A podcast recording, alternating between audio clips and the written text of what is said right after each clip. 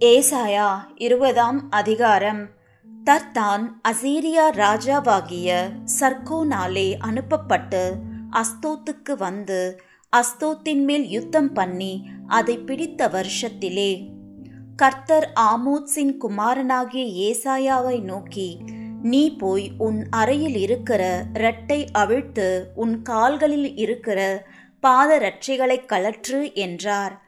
அவன் அப்படியே செய்து வஸ்திரம் இல்லாமலும் வெறுங்காலுமாய் நடந்தான்.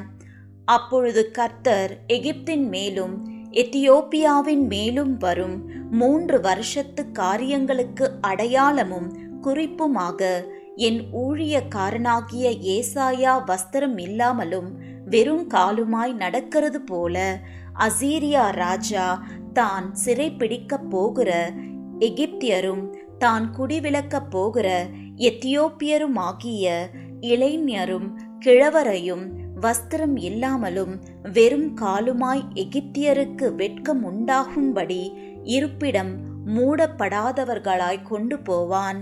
அப்பொழுது இந்த கடற்கரை குடிகள் தாங்கள் நம்பி இருந்த எத்தியோப்பியாவை குறித்தும் தாங்கள் பெருமை பாராட்டின எகிப்தை குறித்தும் கலங்கி வெட்கி இதோ அசீரியா ராஜாவின் முகத்துக்கு தப்பும்படிக்கு நாங்கள் நம்பி சகாயத்துக்கென்று ஓடி வந்து அண்டினவன் இப்படி ஆனானே நாங்கள் எப்படி விடுவிக்கப்படுவோம்? என்று அக்காலத்திலே சொல்லுவார்கள் என்றார்.